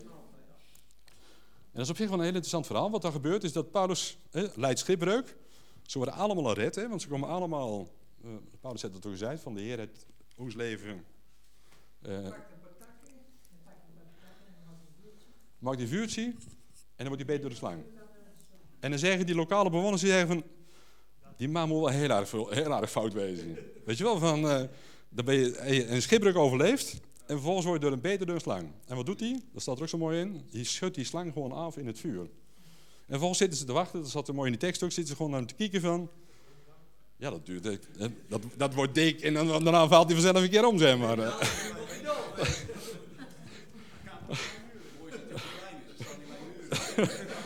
Dat gaat heel snel, dat bloeddurren.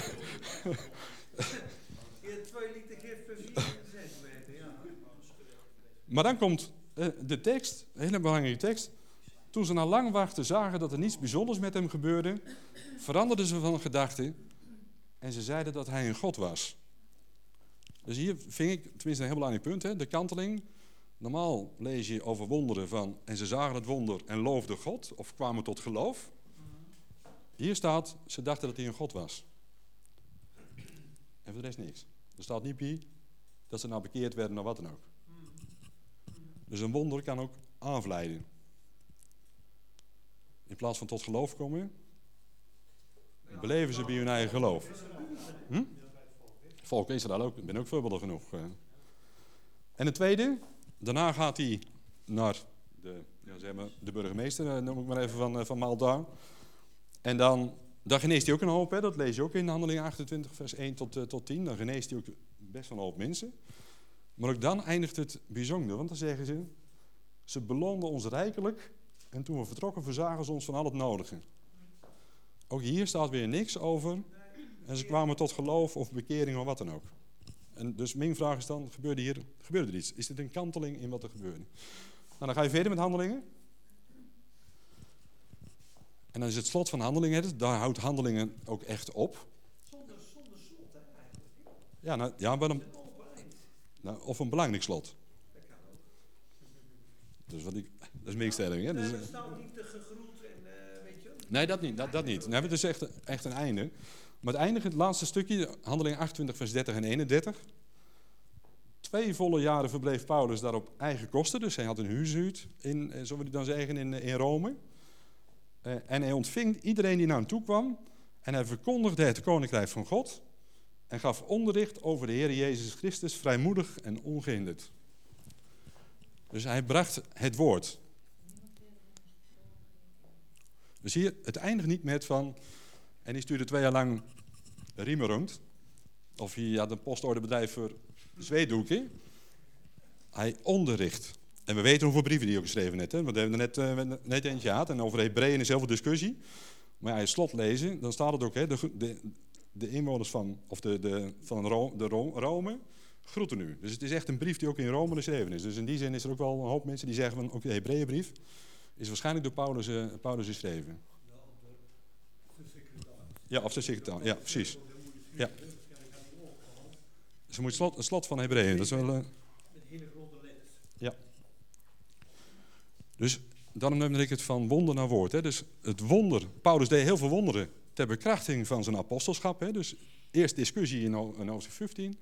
Daarna heel veel wonderen van jongens, allemaal leuk en aardig. Maar het woord wat hij brengt is Gods woord. Uh, en die eindigt met twee jaar lang onderwijs, leren. En het leuke is wat er ook staat. Hè, daarboven, je begint altijd, dat is ook wel mooi om te zien. Hè, Paulus begint altijd bij de Joden. Totdat ze hem dan afwijzen of aannemen. En daarna gaat hij altijd dan naar ook de heidenen. Dus Paulus is extreem, het, het woord van Jezus, eerst naar Juda, dan naar Samaria en dan tot het einde der aarde.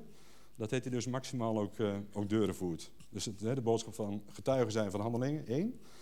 Paulus zegt dan ook, hij sluit ook af met, dat is wel heel mooi, en dan is de, de link tussen handelingen 1 en handelingen 2 weer, uh, weer een maakt. Of uh, handelingen 28. Je moet weten dat deze redding door God gezonden is aan de heidenen en die zullen luisteren. Dus dat is het woord wat hij ook tegen de Joden zegt van jongens, let op. Het woord in tot de heidenen gebracht. En dat is ook het einde, zeg maar, in het slot van, van, uh, van handelingen. Dus hij eindigt met het woord. En dan zeg ik, het is echt heel mooi om te lezen. Je gewoon, je gaat met Paulus op reis, maar dan zie je ook wat er, uh, wat er gebeurt. En dan mooi om het eigenlijk van elkaar deur te lezen in plaats van losse, losse stukken. Nou, tot slot, woordbediening. Deze tekst zei van, ja, eind vorig jaar hebben we het een keer over gehad. Want jij je de vraag gesteld, Van hoe moeten we dit zien? Hè? Dus 2 Korinthe 12, vers 7 en 8. Daar zegt Paulus over zichzelf. Mij is een doorn in het vlees gestoken, als een bode van Satan die mij moet afranselen, omdat ik niet verwaand word. Tot driemaal toe heb ik de Heer gesmeekt dat hij van me, van zou weggaan. Maar hij antwoordde mij, je hebt genoeg aan mijn genade. Kracht wordt juist in zwakheid volkomen. En toen zei je, Peter, ik me goed herinneren van, let op, maar Paulus was een hele speciale man. Nou, daar ben je het met z'n allen over eens, hè, maar dit was echt, de vraag is of dit een ziekte was. De doorn in het vlees, wat is, wat is het? Maar Paulus, moeten we, die was speciaal. Vanwege de taal van openbaringen eh, dus is hij heel uniek. Is dat in de, hem, de zevende hemel geweest, hè, maar... eh, Ja, en God moest hem dit geven, weet je wel. Opdat, Ja. ik mij niet, verwa- opdat ik niet verwaand word. Dus het is in mijn zin een zeer apart geval. Maar vaak wordt deze tekst gebruikt, weet je wel, van jongens, die wonderen, let op, hè, er gebeuren nog steeds wonderen, er is geen discussie over. Hè, er, er worden nog steeds mensen genezen. Ehm, nou ja, even heel simpel, 50.000 man in, eh, in, eh, in biddinghuizen bij elkaar.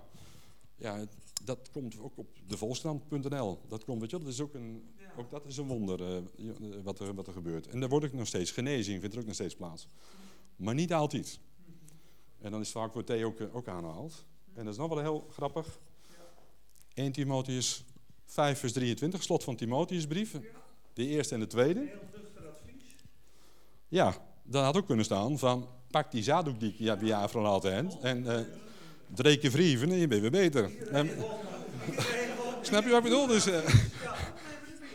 en hier staat gewoon van jongens, let op, met de veelvuldige kwalen die heeft, geeft Paulus, of, eh, Paulus aan Timotheus, hè, zijn, zijn, be- zijn belangrijkste leerling, geeft hij gewoon het advies, neem af en toe eens een, een, winkje, zeg maar, van, eh, dat, dat helpt in plaats van alleen maar water eh, of koffie of thee. Ja, doen het niet volgens mij. Maar. En het tweede is ook mooi, de, het slot van de tweede brief van Timotheus. Dan gaat het over Trofimus. Dat is ook een van de, van de mannen die met Paulus op zendingsreis meegegaan is. En dan zegt hij in 2 Timotheus 4 vers 20... En op Malta we zelf nog genezen en hier ziek Ja. verbleven. Erastus is in Korinthe gebleven en Trofimus heb ik ziek in Milet- Mileten achtergelaten. Dus die Paulus die, die zo, zoveel wonderen deed, laat hier een van zijn medewerkers, hè, en een belangrijke medewerker, want die, in handelingen wordt hij twee keer genoemd, laat die, moet hij ziek achterlaten. Dus Waarom? Weet iemand dat? Kunnen we nog tafel maken? Nou, maar misschien is hij daar gebleven, is hij genezen geworden en is hij toch op Malta, heeft hij mensen gered. dat zou heel goed kunnen.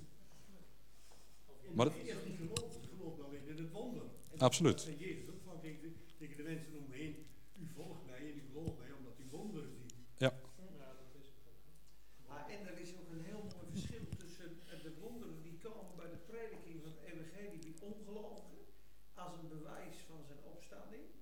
En dan op een gegeven moment, en je ziet in Korinthe natuurlijk ook mensen die in de kerk gewoon ziek zijn. En dat, dat, dit is, ze zeggen, nou, dat mileten betekent ook purification, dat Paulus door de geest verstaat dat God een innerlijk werk met eh Trofimus aan het doen is. Dus misschien is Trofimus een beetje hoogmoedig of weet je wat. En God staat toe dat hij ziek is en dat hij eventjes gewoon tot zijn eigen komt. En Paulus kan dan zeggen, "Oh, ik kan hem al wel genezen. Maar God is met hem bezig in een proces. En dat doet God, tuchtigt alleen zijn kinderen, niet de heidenen. Dus hij kan ziekte toestaan bij zijn kinderen.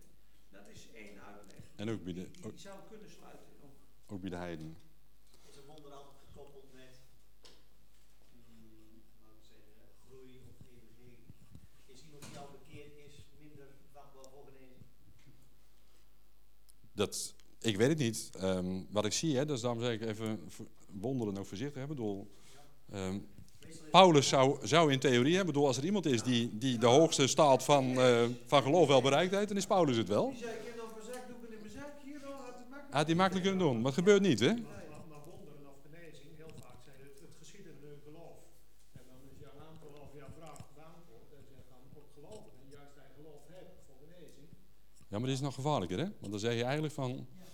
Dat, dat zie je heel vaak. Dat zie, je ook, dat zie ik ook, ook evangelische collega's, hè, die, eh, die, nou, die kom je waar ik ook veel tegen. Ook goede gesprekken over. En die, nou, ik had, ja, dat, geen namen noemen, maar vorig jaar nog een, eh, een situatie.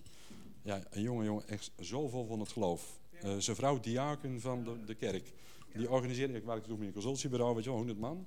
Welkom in de kerk, zeg maar, weet je wel. Dus die nodigde gewoon heel, Quint, waar ik toen werkte, consultiebureau, uit, om daar met elkaar had hij prachtig eh, geregeld enzovoort. Nou, zijn vrouw die werd overspannen, dat wil je niet weten. Je dan zien wat dat op dat moment voor twijfel geeft. Hè? Op het moment dat je zegt, jongens, als ik geloof en goed geloof, dan ben ik, hè, dan krijg ik gezondheid en dan krijg ik rijkdom en dan wordt alles geregeld. Enorm.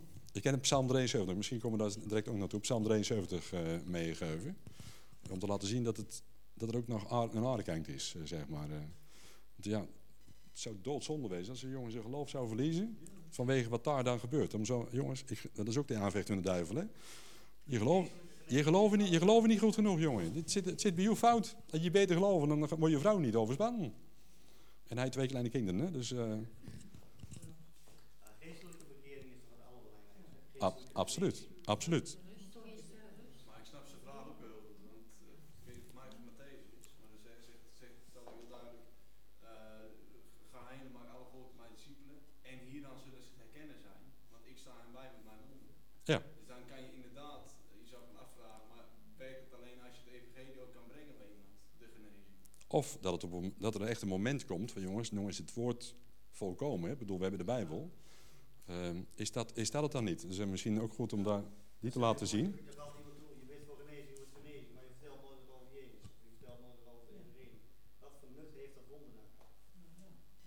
nou? Maar als, als voorbeeld, misschien leuk om deze nog even op te zeugen. Johan, Johannes 20, ja dat is trouwens een bekende tekst. Die hoef je niet eens op te zeugen, denk ik. Johannes, eh, eh, dat Thomas, de ongelovige Thomas, of de gelovige Thomas. Weet je die was toen de eerste verschijning van Jezus, was hij er niet bij. En die zei toen van, nou, ik geloof er helemaal niks van dat hij opgestaan is. Dus ik, als ik niet zelf zijn naar de zeen en ze hangt, in- hangt in de zijlijt uit, dan ga ik het pas geloven. En dan, hè, dan komt Jezus, die komt dan een week later. En die zegt tegen Thomas, kom maar hier en leg je hand maar in mijn zij, weet je wel. En, dan zegt hij van, mijn Heer en mijn God. Dus weet je wel, dan is hij de gelovige, gelovige Thomas. En dan zegt Jezus tegen hem, gelukkig zij die zonder gezien te hebben, toch tot geloof komen. Dus, hè, dus niet, niet dat wonder, niet en toch tot geloof komen.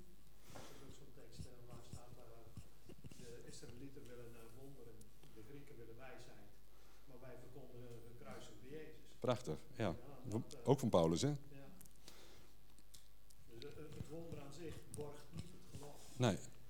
En ook een hele mooie, de, de, de gelijkenis van de rijke man en daar de Lazarus, hè? ook een hele bekende, bekende tekst. En je kunt ook alleen maar door het woord tot geloof komen. Hè? Al zie je dus de doden opstaan, dat zegt natuurlijk Abraham, dus dat gaat over een stuk. Al, al zullen ze de doden, dan zullen ze nog niet geloven in Mozes en de profeten. Ook al eh, eh, werkt God met, met een evangelist mee en er komen 15.000 mensen uit een rolstoel, geeft dat geen bekering. Zo iemand zal door de prediking van het woord altijd vanuit het woord overtuigd moeten worden en dan tot geloof komen. Maar dan ben de, de wonderdingen kunnen hulpmiddelen zijn van de grootheid van God. Maar kijk, als Jezus zijn bediening, zijn aardse bediening, als we alle wonderen weghalen wie Jezus, allemaal, dat zou, dan zou die, moet hij dan dus een liefde en dus een trouw, weet je wel, ja, het is zo lief man, ik geloof in hem. Toch heeft God wonderen gebruikt om massa's te bereiken. En Ja. met Filippus, weet je wel. Dus- Maar om heel duidelijk te maken van jongens, dit is hè, Jezus. eh, Johannes die vraagt het ook aan Jezus, hè, van gij het die we moeten verwachten of hebben we een ander te verwachten, weet je wel. Dus eh, met andere woorden van schiet eens op, eh, ga, eens aan, ga eens aan het werk. Nou, je bent in de gevangenis, hè. Ja, maar Jo- Johannes, ervan dat hij te houden. ja, Ja, kom op. en dan Jezus antwoordt dan van jongens, hè, de lange- Zin- zienden worden, zienden worden blind, of blinden worden ziende. En, en dat, dat gebeurt er dus allemaal. Zeg je, dat is wat er gebeurt. En dit is ook de rijke man en de arme Lazarus. Dat is ook een hele mooie eh, in dat kader. is absoluut waar. Wij zeggen, het woord is, is, is hoger als dat. Ja, Ja. dat. Tuurlijk, maar God maakt er ook weer op mee. Dus het is en en. Ja. En Jezus waarschuwt ook. Hè? Ik weet niet of die teksten bekend binnen, maar die ben ook wel interessant om te lezen. Matthäus 24, vers 24. De, de slot van, eh, van eh, Matthäus. Dan zegt Jezus, want er zullen valse messiassen en valse profeten opstaan. En ze zullen grote tekenen en wonderen laten zien. Dus, hè, ga- dan ja, let op. Nee, let op, ze doen wonderen. Wonderen. En de Mozes, hè, Mozes die kwam dus bij, die, bij de farao. En dan staan, er staan daar die, die, die, die, die deze echt, die deze na. En die kosten je ook gewoon. Dat kun je wel zeggen, ja, dat was een trucje of dat, eh, dat enzovoort. Nee, maar dat staat, dat staat er niet. Dat staat gewoon, dat is ook kosten. En er staat nog een tekst, Matthäus 7, vers 22 en 23. Velen zullen op die dag, hè, de dag van Jezus' eh, wederkomst, zullen zeggen, Heere, Heere, heb ik niet in uw naam geprofiteerd? Hebben we niet in uw naam demonen uitgedreven? En hebben we niet in uw naam vele machtige daden gedaan? Wonderen gedaan?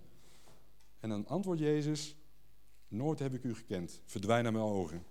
Overtreders van Gods wet. Dus er zijn zelfs hè, die in de naam van Jezus, Jezus zegt zelf, wonderen kunnen doen. En toch dat Jezus zegt van ik heb u niet gekend. Dus het is ook wonderen, als het niet aan het woord gekoppeld is. Dus een, aan het woord zoals eh, ehm, Jezus dat bracht hem ook Paulus dat vooral ook gebracht heeft. Dat is het mooie van handelingen. Oppassen. Dat is eigenlijk een...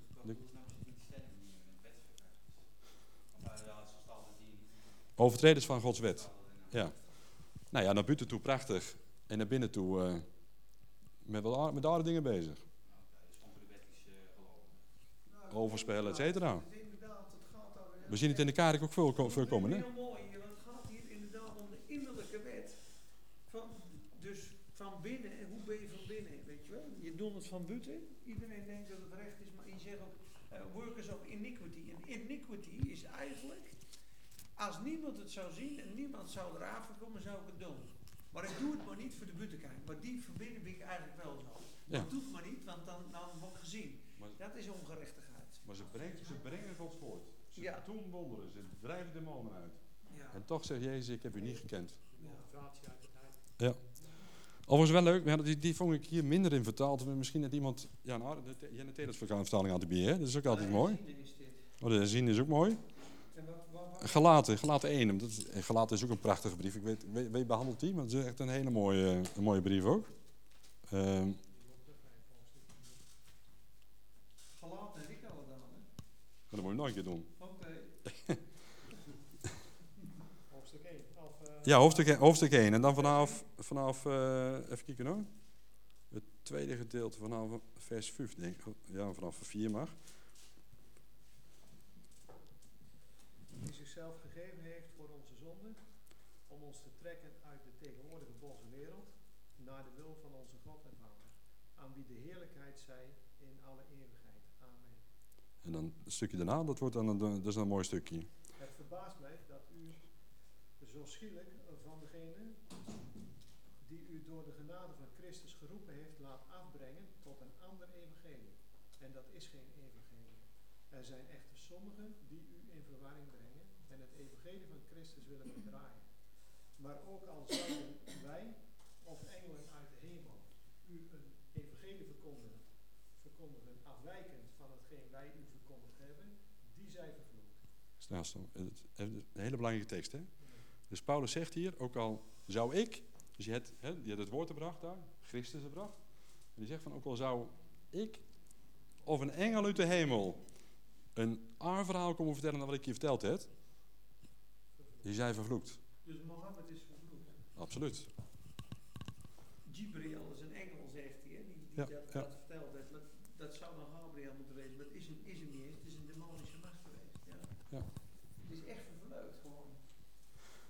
En daarom zeg ik, wat ik een heel belangrijke eh, tekst vind, wat heel veel hou vastgeeft. Hè, dus daarom zeg ik, wonderen gebeuren nog steeds, ook hier in Spakenburg. Nou, mooi voorbeeld van de week in Karenblad bij ons. eh Dominee kanker, zwaar kanker, was opgegeven, enzovoort. Nou, soms van de week een stukje over zijn vrouw in het dat het, ja, wonder boven wonder gaat het uit, heel goed met hem. Hè, de kanker is bijna weg.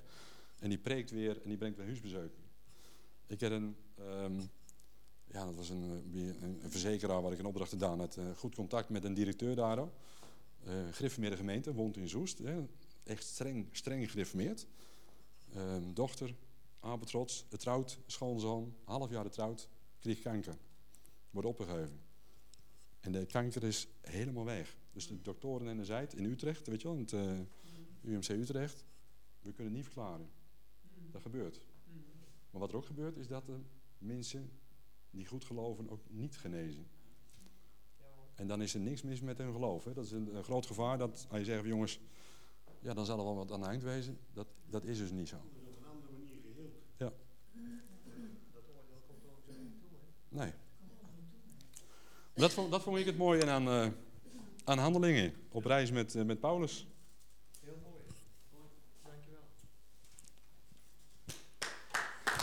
Dankjewel. Mooi applaus. Ja, ik vind dat het nog heel netjes houden, hè? hoor. nee, het is, het is mooi. Ik, ik begrijp het heel goed. En eh, nou ja, weet je, het is gewoon zo. Ik, ehm, ehm, het woord heeft de boventoon, klaar. En wonderen is zijn bijtekenen. Ze volgen ook de gelovigen. Wij volgen de, wo- de wonderen niet. De, de, de wonderen volgen ons. En ehm, wat ik ervan wil zeggen is dit. Ehm, als je doorleest, bijvoorbeeld ook in Galaten. Hè, op een gegeven moment zegt hij in Galaten 3, vers 5. Hij nu, dus onder de gelovigen, die krachten onder ons werkt. En zijn geest verleent. Doet hij dat nou omdat we zo heilig leven? Of doet hij dat omdat de Jezus gepredikt wordt? Dus overal waar Jezus gepreekt wordt, gebeuren wonderen. Of het nou innerlijk is, of de bevrijding is, of genezing is. God verleent kracht. Maar het komt als het woord gepreekt wordt. En hij haalt het net al aan, weet je wel. De Heere werkte met hen mee en gaf dat op de prediking van het woord wonderen geschieden. Dus het woord en wonderen gaan altijd hand in hand. En we hoeven, eh, we hoeven niet achter de wonderen aan. Maar we moeten ook niet zeggen, jongens, alleen het woord wonderen hebben we niet nodig. Want die binden ook echt, hè, groeperingen. Die zeggen de wonderen ben over. Vanaf de dag van, van de apostelen is het gestopt. En we hebben nu, daarom hebben we nu ook het woord. Ik, ja, ik ben blij dat je eh, gelukkig zegt dat er nog wonderen zijn. Maar ja, het moet niet eh, het hoofddoel zijn. Maar het zou wel gewoon moeten zijn dat ze er zijn. Vind ik persoonlijk. Maar eh, ik vond het een hele mooie bijdrage. En ik vind je ook heel goed in het woord. Ik, ik hoor dat je echt onderlegd bent in het woord. Ook je manier van brengen is ook heel duidelijk. Dus top. Nee, nee, maar ook lekker in Spakenburgs, ja. Dat, vind ik, dat kan ik ook wel, ja, vind ik ook wel lekker. eh, lekker gewoon je eigen. Lekker je eigen wezen. Ja, ontzettend. Ontzettend veel. Ik denk dat het gewoon een bijbelleraar is en dat hij vrijgezet moet worden om meer te preken. Dat meen ik serieus. Nee, maar denk je dat God hem geen gaven gegeven heeft? Ik denk die ga- gaven van onderwijs en spreken in het woord. En misschien mag alleen de dominee bij jullie preken, omdat je geen theologische opleiding gedaan hebt. Maar het is natuurlijk ook een, eh, een, een, een, eh, hoe zou ik dat netjes zeggen, is gewoon een traditionele dwaling. Want iedereen mag getuigen, dat lezen we duidelijk in Korinthe. Iedereen onder u heeft een woord of een lering of een profetie. Gij kunt allen profiteren, gij kunt allen getuigen, zodat iedereen vertroost wordt. Dus dat is eigenlijk een beetje jammer. Arie de Rover bijvoorbeeld ook, is geest vervuld, aanraakt, mag niet preken, want die heeft geen theologische opleiding gedaan. Dus ik hoop dat je veel het woord mag spreken op eh, vele wonderlijke plekken. En, eh, wat er vroeger bijvoorbeeld ook gebeurde in handelingen, die verstrooiing, toen de vervolging kwam, werden ze ook allemaal verstrooid. Moet nagaan dat wij allemaal in het geloof zijn dat ISIS hier binnenkomt, dat we allemaal verstrooid worden. Je zit in Groningen, ik zit in Engeland en die komen in Rusland, hier in Moldavië. En, er zat, en het woord verspreidde zich. Ze zijn overal getuigd. Dus God was eigenlijk een beetje zijn schuppong de kont aan het geven. Zo van, eh, ja, nee, maar even serieus, die tempeldienst wie wie er in 66 en 70 na Christus, wie die, wie die ophouden door een inval van Titus volgens mij. En daardoor ben ze verspreid, het e- is het evangelie. Maar in ieder geval, zijn er nog vragen aan Wout of aan Aart of aan Roel Wim verder? Of aan mij of gewoon in het algemeen? Nou, ik wil kort.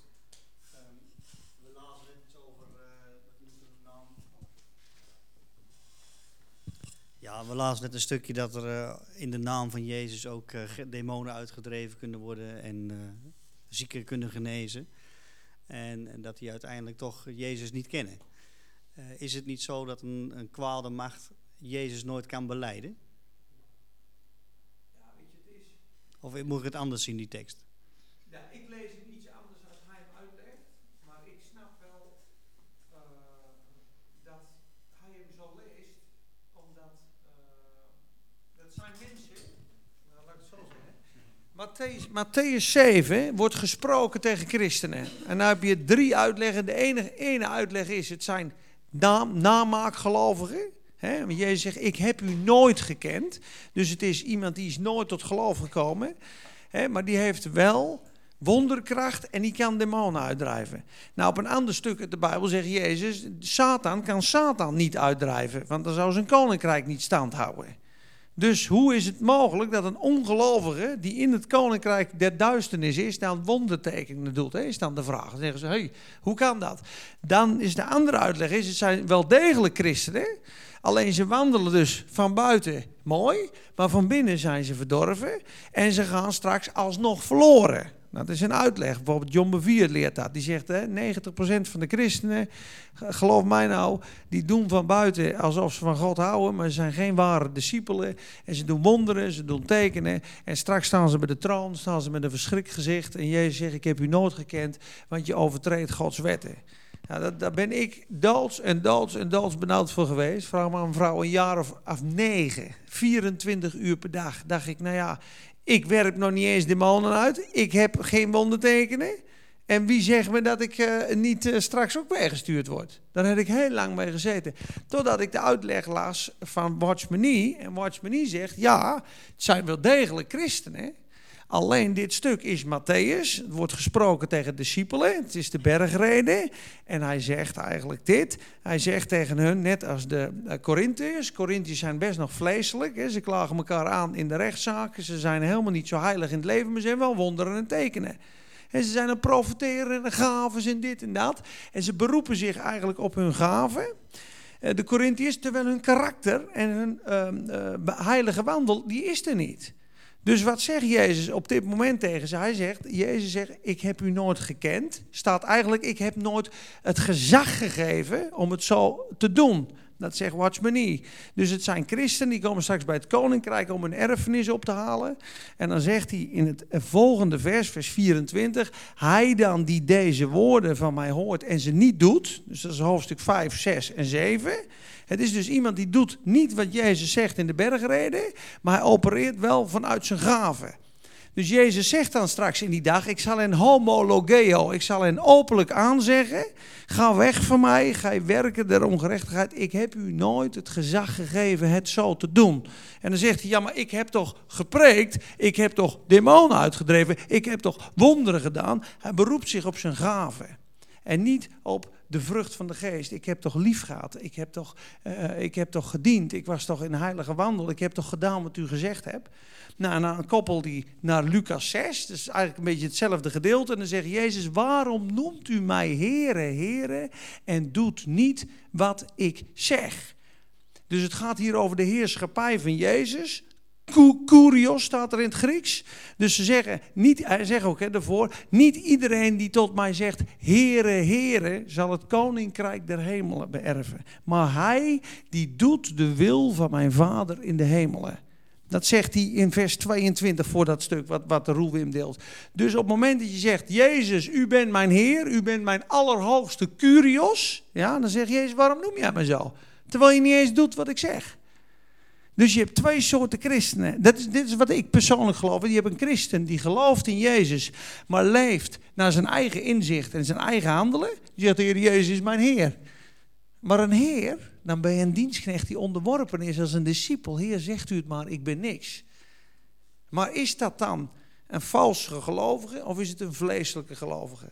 Nou, en ik geloof dat de mensen van Jezus kunnen houden hebben, zijn oprecht tot geloof gekomen, maar ze wandelen naar hun eigen inzicht. Dus ze zijn een beetje als de Corinthiërs. En dat zou die groep mensen zijn die hier weggestuurd worden van hun erfenis. Dat is mijn persoonlijke overtuiging. Omdat ik niet geloof dat een heiden een demon uit kan drijven. En ik geloof ook niet dat er afval der heilige is. Dat weten jullie wel. Ik geloof dat een kind van God een kind van God is. Dus, maar dat is, dat is de uitleg die ik lees. Uh, maar het is absoluut een mega waarschuwing uh, wat hier staat. Je kan niet zomaar zeggen, Jezus is mijn Heer en niet onderworpen zijn aan zijn gezag. Dan is hij wel jouw heiland, wel jouw redder. Maar als Jezus echt je Heer is, hè, indien iemand niet alles verlaat, die kan mijn discipel niet zijn. Nou, laten we zo'n tekst nemen. Heb je echt alles verlaten voor Jezus? Ik, ik nog niet. Nou, volgens Jezus kan ik dan niet echt zijn discipel zijn. Maar maakt dat mij dan geen kind van God?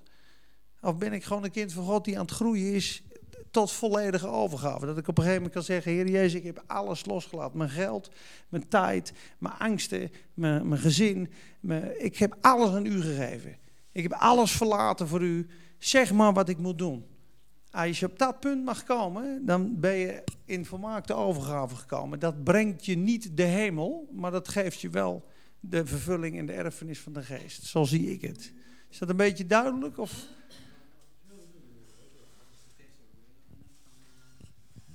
Velen zeggen tot mij, ga- ja? Ik heb u nooit gekend. Ja.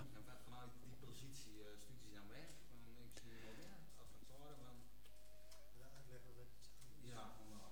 Ja. ja, er staat Ginosco. Ik heb u nooit intiem gekend. Dus hij zegt eigenlijk, je hebt het nooit in gemeenschap met mij gedaan.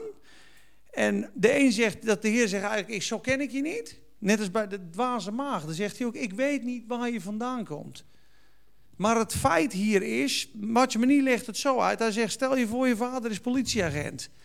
En jij komt, je wordt aangehouden door je vader. S'avonds, je bent dronken, je zit in de auto. En die politieagent zegt, meneer, ik wil uw rijbewijs. En dan zeg je, ja, maar papa, eh, dan gaat hij als politie in zijn gezag blijven praten. En dan zegt hij, rijbewijs. Ja, wat, wat doe je nou raar, pa? Ik heb, eh, ik heb een paar borreltjes gedronken. Handboeien om mee naar het bureau. Hij snapt het niet meer. Nou, Watchmanie zegt, Jezus is hier koning, in zijn koningschap. Dus hij zegt, ik ken u niet. Snap je? Ik, ik weet niet waar je vandaan komt. Wie ben je? Als koning, als dienstknecht kent hij hem niet, maar als kind zou hij hem wel kennen. Dat is een hele moeilijke uitleg, maar ik, na jarenlang studie in de Bijbel en die angsten heb, ben ik tot het punt gekomen. Een kind, een kind van God kan niet verloren gaan. En anders sluit ik me bij zijn uitleg aan dat het valse eh, christenen zijn, mormonen doen wonderen, eh, Christian Science doen wonderen, die genezen in zijn naam en dat het valse wonderen zijn en dat het valse christenen zijn, dat Jezus daadwerkelijk zegt, ik heb u nooit gekend, dat het absoluut eh, schijnchristenen zijn. Dan sluit ik me daarbij aan. Maar ik vind het moeilijk dat demonen eruit gaan zonder, weet je, want Jezus zegt, ik werp de demonen uit met de Heilige Geest. Zonder de Heilige Geest kun je geen demonen uitwerpen. Dus. Precies. Maar weet je, ik vind die Lucas 6, 46 zo mooi. Waarom noemt gij mij hoogste gezag, heren, curios, en je doet niet wat ik zeg? Dus ze zijn niet onderworpen aan het koningschap en de heerschappij van Jezus in hun leven. Ze hebben geen gekruisigd leven, maar ze zijn wel, kunnen wel een kind van God zijn. Snap je wat ik bedoel? Ja, maar je kan geloven en het prima vinden. Je gaat naar de kerk, je bidt en je leeft. Maar je hebt ook iemand die zegt, luister, ik wil alles opgeven voor Jezus. Ja. Precies.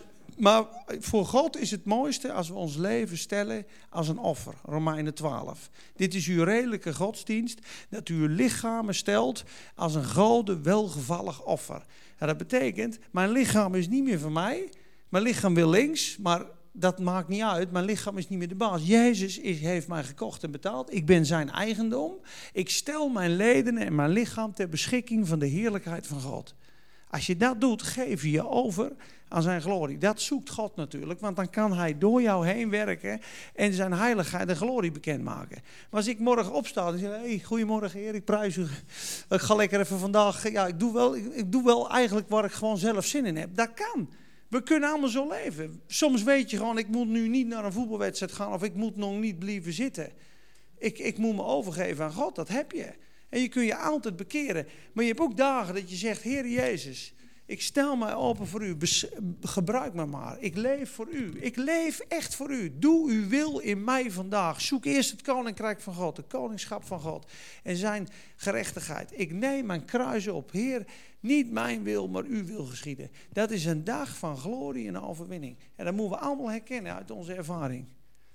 Herkent iemand dit, wat ik nu zeg? Dat je een dag kan hebben dat je je overgeeft aan God en dat je een dag kan hebben dat je een beetje eigenwijs bent en dat je het op je eigen, eigen manier doet. Die dag kan God eigenlijk niet veel met je. Snap je wat ik bedoel? Nou, dat is denk ik waar het over gaat. Amen. Nou mensen, hele gezegende avond. We kunnen nog een, eh, een eh, offer ophalen, maar dat doen we de volgende keer weer. Want eh, we hebben lekker geluisterd. We zijn allemaal mooi gezegend. Dus eh topper, kom je nog even langest?